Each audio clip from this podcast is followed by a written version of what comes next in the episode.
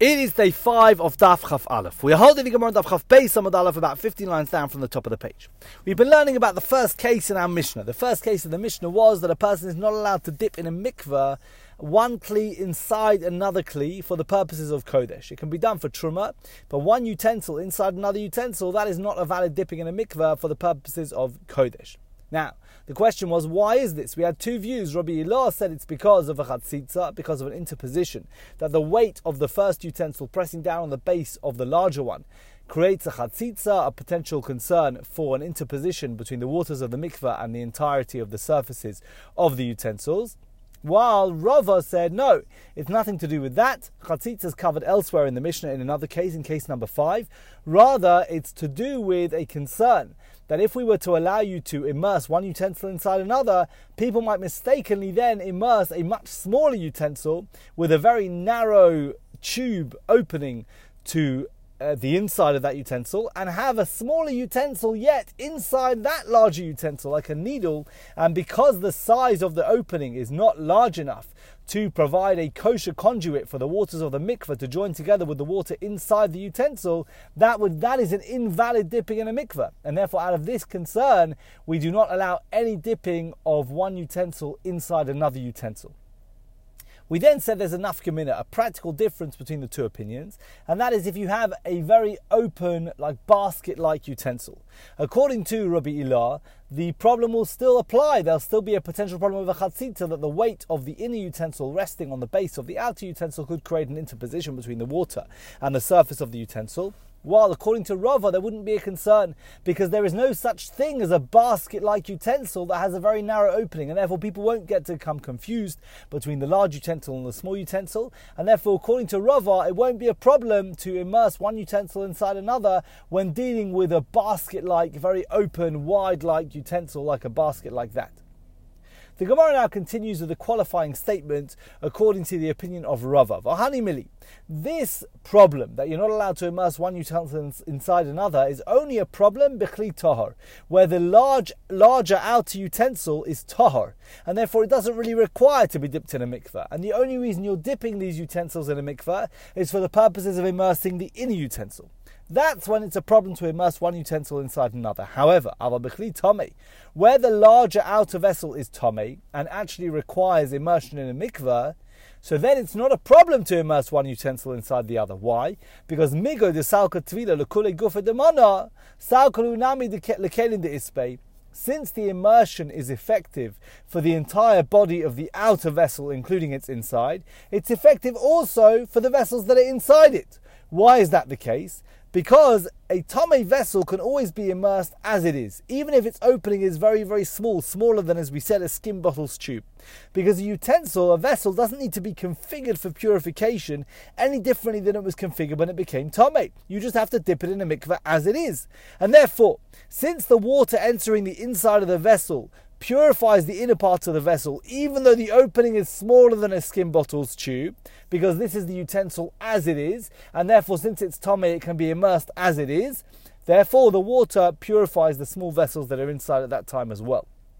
However, when the outer vessel doesn't require immersing in a mikveh, then this stringency kicks in that since the opening is smaller than a skin bottle's tube, the water doesn't flow in a kosher way to connect the water inside the vessel to the water outside the vessel. So again, the Gemara has said that according to Rava, that the whole problem here of immersing one utensil inside another is out of a concern that when it comes to very small utensils, you'll have a problem because a needle sitting inside a utensil that has an opening smaller than a skin bottle's tube, that opening is not large enough to connect the water outside the mikveh to the water inside the utensil, and it's not a kosher dipping.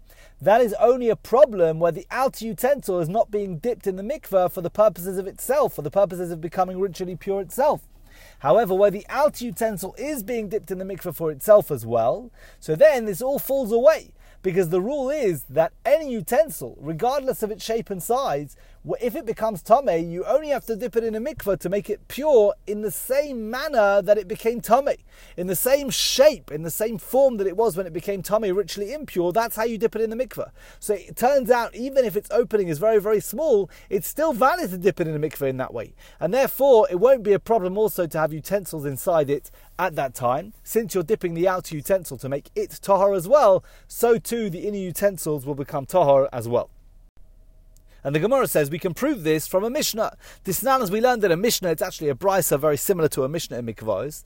It says, Kalim shemilon kalim bilon. If utensils were filled with other utensils and a person immersed them, harei elu tahorin, they become tahor. That's not like our Mishnah, but it could align to what we've just said, that if the outer utensils require becoming tahor, require immersion in the mikvah, then you're allowed to immerse utensils inside them. Then the Mishnah or the Brisa continues, V'im lo toval, but if he didn't immerse the outer vessel, and the Gemara is going to explain what that means in a moment, then mayim hamorovim, then the water in the outer vessel that it's mixed with the water of the mikvah can't purify what's contained in the outer vessel, unless they are mixed through an interface the size of a skin bottle's tube. So the Gemara now has to explain this latter clause of the Mishnah. What does this mean? What does it mean if a person didn't immerse. What does that latter clause of the Mishnah mean, v'im lo toval, if he didn't immerse the outer vessel? This is what it means. It means if a person didn't need to immerse the outer vessel. In other words, if the outer vessel is tahor and it doesn't require immersion in a mikveh, so then umayim hamu'urovin. But the person wishes, even though the outer utensil doesn't require immersion in a mikveh, the person wants the immersion to be effective for the inner vessels through the water in the outer vessel that is mixed with the waters of the mikveh. Then Adshiu Muravin Kishafer Then this chumrah kicks in that it's only a kosher dipping in a mikveh if the waters are mingled through an interface the size of a skin bottle's tube. So this Mishnah, a quote from a Brisa, is telling us, number one, you can dip utensils inside another utensil. It can be a kosher dipping in a mikveh, so long as the first clause tells us the outer utensil requires dipping in a mikveh. But im lo toval, if the outer utensil doesn't require dipping in a mikveh because it's already tahor, then if the and the person wishes the inner utensils to become tahor out of a connection between the water inside the utensil and the water outside, the water of the mikveh, then it only works if the opening is kishreferis. I know the opening is the size of an interface or the size of a skin bottle's tube. So this is consistent with what we've said that Rava's stringency only applies if the outer utensil is to- is tahor. If the outer utensil does not require dipping in a mikveh, but if the outer utensil does require dipping in a mikveh, then you can dip it in a mikvah with other utensils inside, and those other utensils will become tahara as well, because since you can dip the outer utensil in a mikvah as it is, because that's the way it became tahame, so that's where, the way it becomes tahara as well. So, so too, any utensils inside will also become tahar. We're going to hold it for today and hold it for the week. I wish everyone a very good Shabbos. Shabbat Shalom to you all.